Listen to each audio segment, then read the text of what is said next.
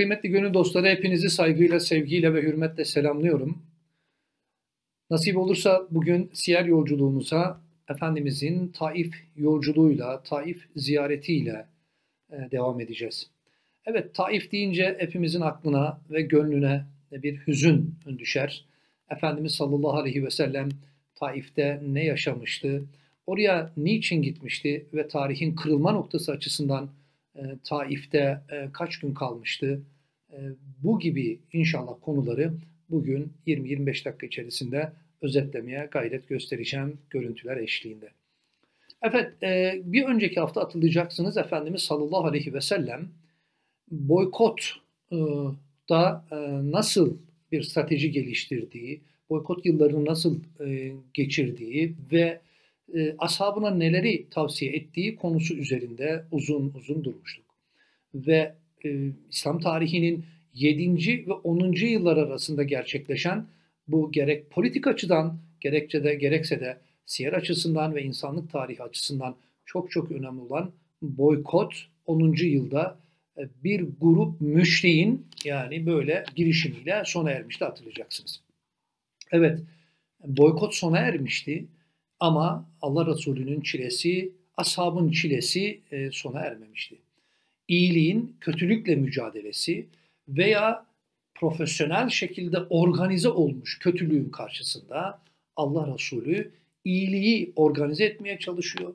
İyiliği yaymaya, iyiliği e, yeryüzünde hakim kılmaya gayret gösteriyordu. Topluma bakan yönüyle Allah Resulü'nün getirdiği sistem yani müfredatı Kur'an olan sistem Allah Resulü'nün hayatıyla tatbik sahasına yansıyor. Fakat Mekke'de bir türlü dinin o dönüştüren, toplumu dönüştüren, toplumu iyiliğe tabiri caizse evreleyen o güce bir türlü ulaşamıyordu. Ve bir taraftan Müslümanların sayısının artması, diğer taraftan da e, iyilerle mücadele eden, Allah Resulü ile mücadele eden insanlığın düşmanları, dinin düşmanları kudurdukça, yani Müslümanlar çoğaldıkça, onlar hak olan davalarından vazgeçmedikçe, dimdik durdukça, tevakkuf ettikçe müşriklerin yani o zahiri gücü elinde bulunanların, bulunduranların kini, öfkesi, gayzı da arttıkça artıyordu. Hatırlayacaksınız bundan önceki muhabbetlerde bundan uzun uzun bahsettik. Allah Resulü sallallahu aleyhi ve sellemin biricik amcası onun yanında 8 yaşından evlenene kadar 25 yıl yaklaşık 17 yıl kadar onun evinde kalacak. Yani Ebu Talib'in evinde kalacak. Yengesi ona bakacak Fatıma binti Esed ve evlendikten sonra da Allah Resulü'nü muhafaza etmeyi, himaye etmeyi bırakmayacak. Peygamber olduktan sonra Allah Resulü dinini davasını anlatmaya başladıktan sonra yine iyiliği organize edip iyilerle beraber iyiliği çoğaltmaya gayret gösterdiği yıllarda yani nübüvvet yıllarında yani dinini anlatmaya başladığı yıllarda da Müslüman olmamasına rağmen Ebu Talip adeta makas gibi kollarını açarak Allah Resulü'nün arkasını alacak ve ona adeta dokundurtmayacak. İşte bu Ebu Talip. Efendimizin sallallahu aleyhi ve sellem çok sevdiği biricik amcası, ona babalık yapan, eşi cihetiyle de Fatıma bin Esed annelik yapan, yani anneliği ve babalığı yani öksüz ve yetimliğini ona hissettirmeden onu büyüten Ebu Talip boykotun bittiği yıl yani İslam'ın 10. yılında vefat edecek. Onun vefat etmesinden yaklaşık 3 gün rivayetler değişik olsa bile 5 gün 7 gün sonra Hazreti Hatice annemiz de vefat edecek. Evet Ebu Talip çok ayrı bir fasıl. Hazreti Hatice annemiz ayrı bir fasıl. Yani uzun uzun belki bunlar anlatılabilir. Ama ne bu programın vaktine sığar bu ne de hakikaten mücellet kitaplara sığar. Ama şu kadarcığını söyleyelim. İçte ailesine, yuvasına döndüğü zaman o çile günlerinde, ızdırap günlerinde, o sıkıntılı günlerinde, o imtihan günlerinde yani zahiri gücü elinde bulunduranların Allah Resulüne tasdikleri, saldırıları ve sahabesine o sıkıntılı günleri yaşattığı dönemlerde, o Mekke dönemi, küfrün gayz ile bilendiği dönemlerde Hazreti Ebu Bekir'in tabiriyle söyleyelim kılıçların kafaların üzerinde helazon çizdiği o dönemde Allah Resulü evine geldiği zaman onu rahatlatan ona ta en baştan beri destek veren biricik eşi anneler annesi annemiz Hazreti Hatice annemiz de Ebu Talib'in arkasından o da grup edecekti. Evet içteki sur ve dıştaki sur. Adeta iki sur birden yıkılacaktı. Yani biz bunu Allah Resulü'nün şu sözlerinden anlıyoruz. Ebu Talib'in vefatından sonra yani o Ebu Talib'i aşıp Allah Resulüne daha fazla işkence etmeyen, edemeyen yani Ebu Talip'ten dolayı gönüllerine göre ünlem işaretiyle söylüyorum Allah Resulü ile uğraşamayan müşrikler Allah Resulüne daha fazla, inananlara daha fazla saldırmaya başlayınca Allah Resulü'nün dudaklarından şu dökülmüştü. Yokluğunu ne de çabuk hissettirdin ey amcacığım demişti. Evet amcası ve biricik eşi, altı çocuğunun annesi, Efendimizin eşi, anneler annesi Hazreti Hatice annemiz de 10. yılda işte onun için müminler ve siyer kitapları o yılı senetül hüzün yani hüzün yılı olarak tesmiye etmişler diye hatırlayacaksınız. Allah Resulü sallallahu aleyhi ve sellem yani hep bir arayış içindeydi. Yani dinleyicilerimizin, siyer aşıklarının, Efendimizin aşıklarının şu kadarını bilmesinde fayda var. Allah Resulü bir taraftan dikkat buyurun gelen vahiyleri sünnetiyle yorumlayarak onu sosyal hayatın pratik alanına taşıyor. Bir taraftan da o ayetleri ve sünneti yani ileride İslam hukukunun iki kaynağı olacak olan Kur'an ve sünneti tatbik sahasına getirip talebeler yetiştiriyor Darül Erkam'da bir taraftan. Bir taraftan dini ikame ediyor. Bir taraftan hal ve hareketlerinden din ortaya çıktığı için dikkat buyurun yaşayarak onu e, ümmetine gösteriyor. Bir taraftan talebe yetiştiriyor. Bir taraftan da dışarıya çıktığı zaman müşriklerin zulümleri uğraşıyor. Bugünkü tiranların yaptığı zulümlerin kat ve kat fazlasını o günün Ebu Cehilleri, Ebu Lehebleri hani bir şiirde de enfes söyler ya Ebu Cehil ölmedi, Ebu Leheb kıtalar dolaşıyor. İşte Ebu Lehebler, Ebu Cehiller, Utbe İbni Ebu Muayt, Ukbe İbni Ebu Muaytlar, Utbe İbni Rebiyalar, Şeybe İbni Rebiyalar bunlar her gün Darun Nedve'de bir araya gelerek Allah Resulüne nasıl bir sıkıntı verecek, müminleri bu davalarından nasıl vazgeçirecekleriyle alakalı sürekli adeta bir beyin zonklatıyorlar. Birinci gündem maddeleri adeta hep Allah Resulü ve arkadaşlarını gittikleri yoldan döndürme, bu dini bitirme e, kavgasını veriyorlar. Evet Allah Resulü e, Mekke'deki o zulmü durdurabilmenin yolu, o günkü sosyopolitik ortamda, o günkü sosyolojik ortamda durdurabilmenin yolunun Mekke'nin karşısına onları caydırabilecek bir gücün çıkmasıyla mümkün olabileceğini biliyordu. Evet belki yani senelerce ancak anlatsak bitirebileceğimiz Siyer-i Nebi'nin çok önemli bir kırılma noktasıdır Taif yolculuğu. Allah Resulü oraya zulmü anlatmak ve Mekke'deki zulmü bitirebilmek için Beni Sakif kabilesinden bir yönüyle yardım istemeye, onlara gidip yani sırtımı size bir yönüyle dayayayım, bir yönüyle bana yardımcı olun, Mekke'deki şu zulmü bitirelim diyerek gitmişti. Evet birçok sebebi var. O varlık sebebi zaten Allah Resulü'nün yeryüzüne gönderiliş sebebi Allah'ı Allah'ın kullarına tanıtma ve anlatma zaten. Tebliğ diyoruz biz buna. Zaten o orada duruyor. Yani Allah Resulü bir yere sefer yapacağı zaman onu Rabbini anlatmak için yapar. Ama diğer taraftan bunun yanında Allah Resulü'nün o günün sosyolojisi, o günün toplum yapısı, o günün aşiretlerinin yapısı, o günün klanlarının yapısı, o gün itibariyle yani toplum hayatı üzerinde etkili olan güçleri ve erkleri de nazarı dikkate alarak Allah Resulü o gün itibariyle 4000 nüfuslu olan Taif'e ki Sakif oğulları biliyorsunuz Beni Sakif orada yaşardı. Oraya şeddiri hal ediyor. E, rivayetlerde Efendimizin anne taraflarından, anne tarafından akrabalarının bir kısmının orada olduğunu biz okuyoruz. Allah Resulü Mekke'ye en yakın e, şehir olan, dikkat edin şehir olan ve Mekke'deki birçok zenginin ve aristokratın e, o gün itibariyle de işte yazlıkları, kışlıkları her neyse yani böyle tarlaları, bağları, bahçeleri olan Taif'e e, hizmet e, İslam'ın 10. yılında yanına Zeyd ibn Harise'yi yani biricik evlatlığını alarak yola çıkacak. Evet, zulmü anlatmak, zulmü durdurma adına yani e, iyi insanları arayıp bulmak. Müslüman olmasalar bile yani iyiliğe kendini adamış insanlarla beraber kötülükle mücadele etme adına Allah Resulü bir model ortaya koyuyor. Tekrar ediyorum. Taif'e gittiği zaman Müslüman olun da bana yardımcı olun demeyecek Allah Resulü. Ne olur? Mekke'de bir zulüm var. Mekke'de bir kötülük hakim. Mekke'de e, profesyonel bir kötülük sistematik olarak insanlara zulmediyor. Ne olur? Yani bana destek verin, şu zulmü bitirelim, yeryüzünde iyiliği hakim kılalım. Duygu ve düşüncesiyle Allah Resulü gidişinin birçok hikmetinin yanında esasen sosyopolitik olarak böyle bir gaye ile Allah Resulü Taif'e gidiyor.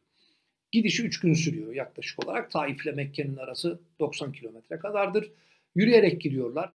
E, o gün itibariyle dediğim gibi 4000 nüfusu var. Mekke'nin yaklaşık olarak yarı nüfusuna sahip ama bugün itibariyle Taif yaklaşık olarak 600 bin nüfuslu e, Arabistan'ın e, yani Suudi Arabistan'ın büyük devletlerinden bir tanesidir. Ve çok ilginç bir iklime sahiptir. Yani akarsuları vardır, barajları vardır. Hatta Mekke'nin suyu oradan gelir. Taif'ten gelir ve her türlü narenciyeden tutun her türlü meyvenin yetiştiği hakikaten cennet parçalarından bir parçadır. Onun için Mekke'de yaşayan o aristokratların çoğunun o gün itibariyle de orada yazdıkları vardır, tarlaları, bağları, bahçeleri vardır. Allah Resulü sallallahu aleyhi ve sellem Taif'e işte bu bahsedilen sebeplerle gidiyor. Yani beklentisi de var belki ama Allah Resulü orada tam 11 gün kalıyor Taif'te. Kendi ifadesiyle çalmadık bir kapı bırakmıyor. Yani 4000 nüfuslu bir yerde şöyle hesap edebilirsiniz. Yani bir evde 5-6 kişi kalıyorsa eğer yani günde 70-80 neredeyse yani belki 100 kapıyı e, çalması gerekiyor. Ve e, hiç birisi e, cevabı sevap vermiyor. Hele hele o Beni Sakif'in yani Sakifoğulların önde gelenleri Allah Resulü'nü bir taraftan da böyle tahfif ederek tıpkı bugünün zalimlerinin mazlumları tiye aldıkları gibi mazlumlarla alay ettikleri gibi Allah Resulü ile alay edecekler. Mesela biri çıkıp diyecek ya sen peygambersen ben Kabe'nin örtüsünü çalayım. Öteki çıkıp diyecek ya sen peygambersen zaten bizim gibi aşağılık insanlarla konuşmazsın. Eğer peygamber değilsen de biz zaten seninle konuşmayız diyerek mugalata yaparak Allah Resulü'nü üzecekler. Bununla kalmayacaklar sadece. Allah Resulü 11. gün yani Taif'teki 11. gününde veya 12. gününe geldiği zaman parayla tuttukları ayak takımına konuşurken dikkatli konuşmaya gayret gösteriyorum. Zira onlar içerisinde elbette Müslüman olanlar da vardır. Ama e, parayla tuttukları ayak takımına, bugünün şeyiyle söylerim trollerine Allah Resulü'nü taşlatacaklardır biliyorsunuz. Evet Allah Resulü'nün kanı Taif topraklarına damlayacak. E, gidenler bilirler yani belki de yeryüzünün en katmerli, en güzel gülleri de Taif'te yetişir yine. Belki de rengini o hüzün peygamberinin işte o mübarek deminden, kanından almıştır diyebiliriz. Belki de gidenler bilirler. Evet Allah Resulü sallallahu aleyhi ve sellem şehrin yani şehirden onu taşlayarak çıkarıyorlar. Yani bir yerde duruyor, bir yere bağlayıp taşlamıyorlar Allah Resulü. Taşlıya taşlıya şehirden çıkarıyorlar.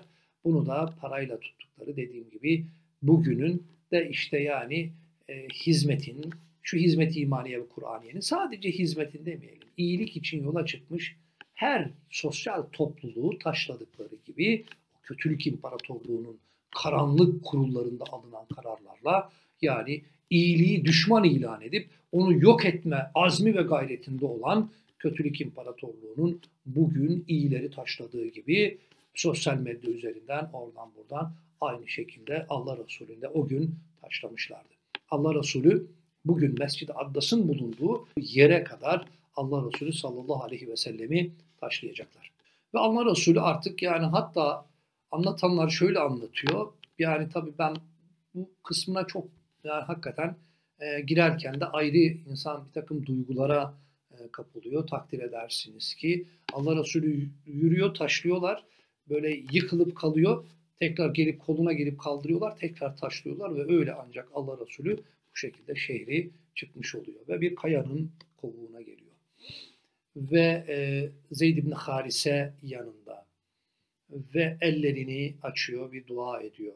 Bugün o dua ettiği yere küçük bir beyaz bir kulübe yapmışlar. Allah Resulü'nün sallallahu aleyhi ve sellem işte orada o bana göre tarihin seyrini değiştiren enfes bir dua yapıyor.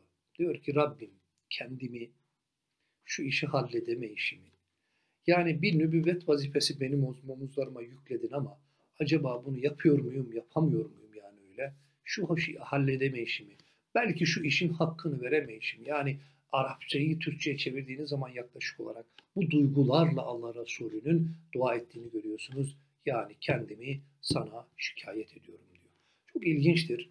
Bütün peygamberlerde bu vardır. Yani atfı cürüm onlarda yok yani. Hep onlarda aleyküm enfusekum vardır. Biz Efendimiz'den ve tabii ki diğer peygamber efendilerimizden hep bunu öğrendik biliyor musunuz? Atfı cürüm yok. Yani önce aleyküm enfusekum. Allah Resulü bakın bu taifler beni anlamadı. Bu Mekkeliler beni anlamadı. Yazıklar olsun deme yerine ne yapıyor? Allah Resulü kendisine ben kendimi sana şikayet ediyorum. Bu duanın kalbi e, hükmünde olan bir cümle var. Öyle hoşuma gider ki benim şöyle diyecek Allah Resulü beni kime bırakıyorsun Rabbim? Yani hiçbir merhameti olmayan, ölçüsü olmayan, çizgisi olmayan, hukuka uymayan, adalete uymayan, bunu parantez içinde söylüyorum, hiçbir ölçüsü olmayan ve merhameti olmayan düşmanıma beni bırakıyorsun. Beni onlara bırakma. Eğer senin bana olan gazabından yani öfkenden dolayı bunlar başıma gelmiyorsa her şeyine katlanırım ben senin. Diyerek adeta Rabbi ile arasındaki olan yakınlığı artırıyor. Yani Allah Resulü'nün başına bir musibet geldiğinde o musibeti bile dikkat edin Allah'a yakınlaşmada, daha böyle hani yakın olmada, daha böyle hani karip diyoruz ya biz, ona daha da böyle yaklaşmaya bir vesile kılıyor. Tıpkı bugünün hakikaten muhacirleri gibi, tıpkı bugünün mazlumları gibi, mağdurları gibi, hapishaneleri dolduran Yusuf namzetleri gibi, gaybubetlerde hizmet etmeye gayret gösteren abileri gibi, ablaları gibi, arkadaşları gibi, yani başlarına gelen bu musibeti aynen Allah Resulü gibi değerlendiriyorlar ve diyorlar ki Rabbim senin gazabından dolayı değil de bunlar işte kötülüğün organize olması yani iyilere savaş açmasından dolayısıysa dolayısıyla biz bunun hepsine katlanırız diyorlar. Taif'te tıpkı peygamberlerinin, peygamber efendimizin sallallahu aleyhi ve sellem dediği gibi. Ve hatırlayacaksınız Hazreti Cebrail aleyhisselam dağlara müekkel melekle gelecek ve diyecek ki emret ya Resulallah Mekke yakınlarında iki dağ söyleyecek biliyor musunuz? Bunlardan bir tanesi Cebel Ömer'dir, diğeri de Kaykan Dağı'dır. Başka bir rivayette Kubeys Dağı'dır. Yani bu dağları alayım ben onların başına. Neden yakındaki Taif yakındaki dağları söylemiyor da Mekke'deki dağları söylüyor? Yani bu onlara da ibret olsun. Alalım. Yani bakın Mekkeliler kabul etmedi. Allah Resulü geldi sizden bir yönüyle bir yardım istedi. Siz o Mekkelilerin yaptığının aynısını yaptınız. Mekke'den iki dağı bunların böyle üstüne hayır diyecek Allah Resulü. Onların içinde 40 sene sonra bile olsa mümin çıkacaksa, bir Müslüman çıkacaksa istemem bunu diyecek. İşte peygamber farkı, işte nebi farkı, işte insan farkı, işte merhamet farkı bu. Allah Resulü sallallahu aleyhi ve sellem insanları cezalandırmak için, ötekileştirmek için gelmemiştir. O insanları ne yapıp edip iyilik kervanına tabiri caizse dahil etmek için gelmiştir. Allah hepimizi şefaatine nail eylesin. Daha bu duanın tabiri caizse nemi kurumadan adeta Allah Resulü orada e, bir ikrama mazhar olacak. Addas ki Utbe İbni Rebi'a ile Şeybe İbni Rebi'a'nın kölesidir Addas. Hazreti Addas. Utbe İbni Rebi'a kim? Ebu Süfyan'ın kayınpederidir. Pederidir. Yani Hint bin Utbe'nin babası. Öteki de zaten söylediğim amcası. Onlar yani bu Mekke'de de böyle peygamber. Ona kendileri yani o gururlarına yedirip gidemeyecek ama diyecekler ki sen ona işte şu üzüm o gün itibariyle şu an ekranlarınıza gelen o Addas, Mescid Addas'ın olduğu yerde ki bugün hala tarladır bakın. Yani e, üzüm ekilidir o gün itibariyle yani üzüm bağıdır oralar. Allah Resulüne üzüm götürecek. O da Bismillah deyip alınca bu kelimeyi adeta şey gibi yani hani yüzyıllardır böyle bir, bir haber bekliyormuş gibi heyecanlanacak filan. Yani sen kimsin Allah aşkına? Allah Resulü ona soracak. Yani ben Addas'ın ben işte Nenova'dayım, Ninova. Yani bugün Irak sınırları içerisinde kalan Hazreti Yunus'un peygamberlik yaptığı bölgenin adıdır yani öyle. O da Efendimiz de o zaman diyecek ki kardeşim Yunus'un memleketi. Kardeşim sen Yunus ismini nereden biliyorsun? Ben de onun peygamberi, onun gibi peygamberim deyince el ve ayaklarını öptüğü rivayetini okuyoruz biz. Daha Allah Resulü'nün dediğim gibi o gözyaşları da henüz kurumadan, daha henüz yani o yanaklarındaki ıslaklığın izi kaybolmadan Allah ona bir hediye verecek. Hatta Allah Resulü daha Taif'ten ayrılmadan bir kadın ki Rukayka ismindeki bir kadın da gelecek. Ben Müslümanım, Müslüman oldum ya Resulallah ne yapayım deyince Müslümanlığını gizle yoksa seni öldürürler diyecek. Adeta iki hediye ile Allah Resulü Taif'ten ayrılacak. Burada sosyopolitik bir tespit yapmak istiyorum. Yani e, bazı kitaplarda mesela Muhammed Hamidullah gibi yerlerde okuduğum e, yani Allah Resulü'nün tamamen stratejisine bakan yönüyle e, bir tespit bu. Allah Resulü Taif'e giderken esasen bir ihtimal Allahu alem şunun içinde gitmiş olabilir. Yani din bir toplum ve topluluğu değiştirme gücüne Mekke'de bir türlü ulaşamamıştı. Taif'e giderek yani eğer Taifliler evet biz senin arkandayız. Biz sana biat ediyoruz. Biz seninle beraberiz deselerdi belki biz bugün tarihte Medine hicretlerini değil Taif hicretlerini konuşacaktık. Belki de Allah Resulü dinin merkezini Mekke'den hicretle Medine'ye değil Taif'e taşıyacaktı. Ama Taifler o gün itibariyle yani Beni Sakif Sakif oğulları o gün itibariyle esasen bu fırsatı ne yapmış oluyor? Adeta ayaklarıyla tepmiş oluyorlar. Hatta yani tarihe de işte maalesef bu şekilde geçmiş oluyorlar. Ama dediğim gibi Allah Resulü 40 sene sonra da olsa yani eğer bir mümin ne yani 40 sene sonra bir mümini bırakın biliyorsunuz e, o Hazreti Hasan Hazreti Hüseyin dönemindeki yani o karışıklıklar çıkınca Efendimizin yani amcasının oğlu Abdullah İbni Abbas Abadili Seva'dandır biliyorsunuz. Tercümanın Kur'an diye tarihe geçen o müfessirlerin şeyhi adeta tabiri caizse lideri önderi Abdullah İbni Abbas oraya yerleşecek ve birçok müfessir yetiştirecek. Allah Resulü'nün o duası ve isteği tabiri caizse adeta yani fiili bir dua olarak kabul edilmiş olacak. Oradan da birçok Taif'ten de birçok müfessir yetişmiş olacak. Allah Resulü daha sonra hatırlayacaksınız tekrar Mekke'ye yöneliyor. Batnın Nahle denilen yere geldiği zaman Allah Resulü tevakkuf ediyor ve duruyor. Ve e, yanındaki Zeyd ibn Harise'yi Mekke'ye gönderiyor. Neden? Çünkü Mekkeliler yani şimdi Allah Resulü'nü şöyle hayal edin. E, Mekke 10 bin nüfuslu ve e, birinci gündem maddesi Allah Resulü. Yani hem müminler arasında hem de müşrikler yani o kötülüğü organize edenler arasında e, Allah Resulü hep bütün hal ve hareketleri adeta kamera olsaydı 8-10 kamerayla takip edilen bir insan. Ama düşünün yaklaşık olarak 15-20 gündür Mekke'de yok. Nerede bu insan?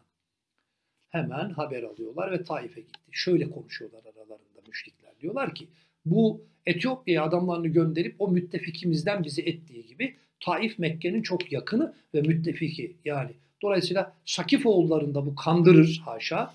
Dolayısıyla biz oraya gidelim yani geldiği zaman sen bizim müttefiklerimizle, devletimizin, ulusumuzun bekasıyla uğraşıyorsun. Bize ihanet ediyorsun. Sen hainlik yapıyorsun. Dolayısıyla biz seni öldüreceğiz. Yani Allah Resulü bunu o günün adetlerine göre az çok tahmin ettiği için adet hukuku çünkü hakim o zaman biliyorsunuz tahmin ettiği için Allah Resulü bir himayeye girerek ancak Mekke'ye girebileceğini bildiği için e, himaye istedi.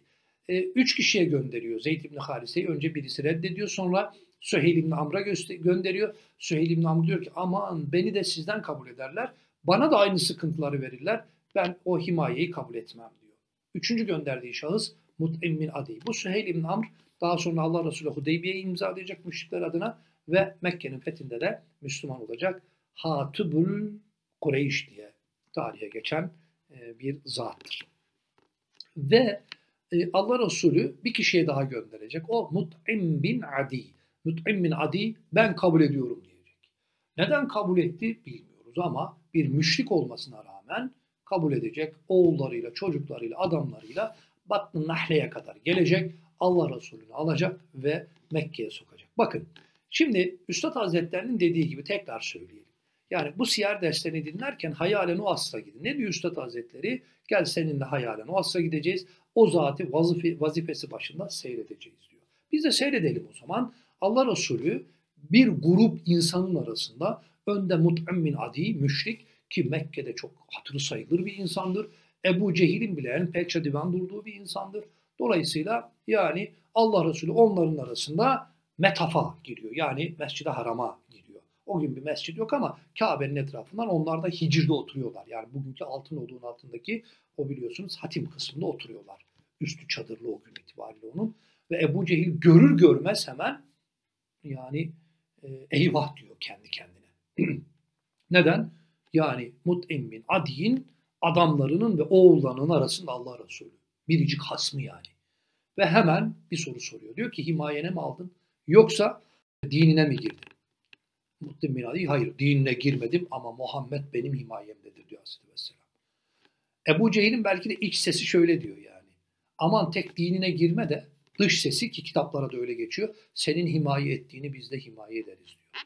Yani bu Hoca Efendi'ye bu mesele sorulunca yani hocam Hazreti Hamza hayatta, Hazreti Ali hayatta, Hazreti Osman hayattaki kabilesi, Mekke'nin en büyük kabilesi Ümeyye oğulları neden illa bir himayede bir müşriği veya müşrikleri tercih etti? Yani üç kişiyi gönderdi. Gönderdiği üç kişi de esasen neydi? Yani gönderdiği üç kişi de müşrikti ve o müşriklerden bir tanesi de esasen kabul etmiş oldu. Neydi yani sebep diye e, Hoca Efendi'ye sorulunca Hoca Efendi birkaç sebep sayıyor. Bunlardan bir tanesi Mut'em bin Adi'yi karşılarına alamazlardı. Mut'em bin Adi öyle kuvvetli bir insan ki bir de ticari bir takım böyle şeyleri var, bağlantıları var.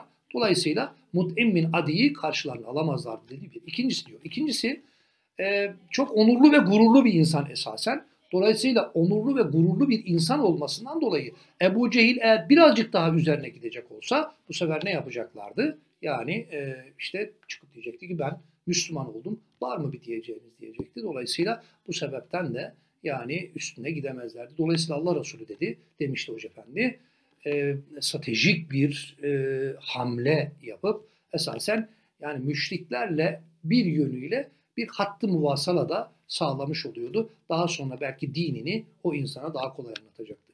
Şununla bitireyim. Mut'emmin Adi'nin bu kadarcık muavenetini, bu kadarcık iyiliğini Allah Resulü hiç unutmamıştı biliyor musunuz? Bedir Harbi'nde. Yani bu himayeden yaklaşık 5 yıl sonra, bakın 3 yıl sonra hicret, 2 yıl sonra da biliyorsunuz Bedir Savaşı olacak. Bu himayeden yaklaşık 5 yıl sonra Bedir Harbi oluyor. Bedir Harbi müşrikler adına müthiş bir kayıp. Ve 70'e yakın esir e, alıyor Müslümanlar hatırlayacaksınız. İşte o esirlerin durumunu görüşmek üzere Mekke'den bir konsorsiyum geliyor. 5-6 kişilik. Aralarında Mut'emmin Adi'nin oğlu da var. Mut'emmin Adi'nin çünkü ölüp gitmiş. Hem de öyle ölmüş ki Müslüman olmadığını ispat etmek için Allah Resulüne yani hani o kelimeyi söylemek istemiyorum ama yani hatta küfürlü cümleler de kullanmış Müslüman olmadığını ispat etmek için.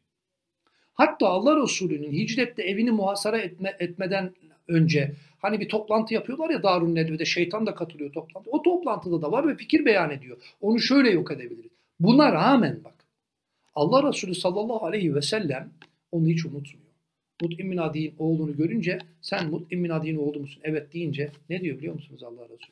Baban hayatta olsaydı ve benden meccanen bu esirleri karşılıksız serbest bırakmamı isteseydi bir dakika bir an düşünmezdim. Babanın benim katımdaki değeri budur diyor Mut'immin Adi'nin oğlu.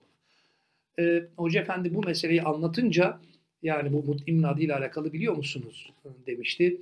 Yani Mut'immin Adi'nin oğlu Mekke'nin fethinde Müslüman oldu. Ee, Allah Resulü onu karşısında görünce sen geldin, ulaştın, bu gemiye bindin, nola baban da geleydi diyerek vefa hissiyle onu andığını biz okuyoruz.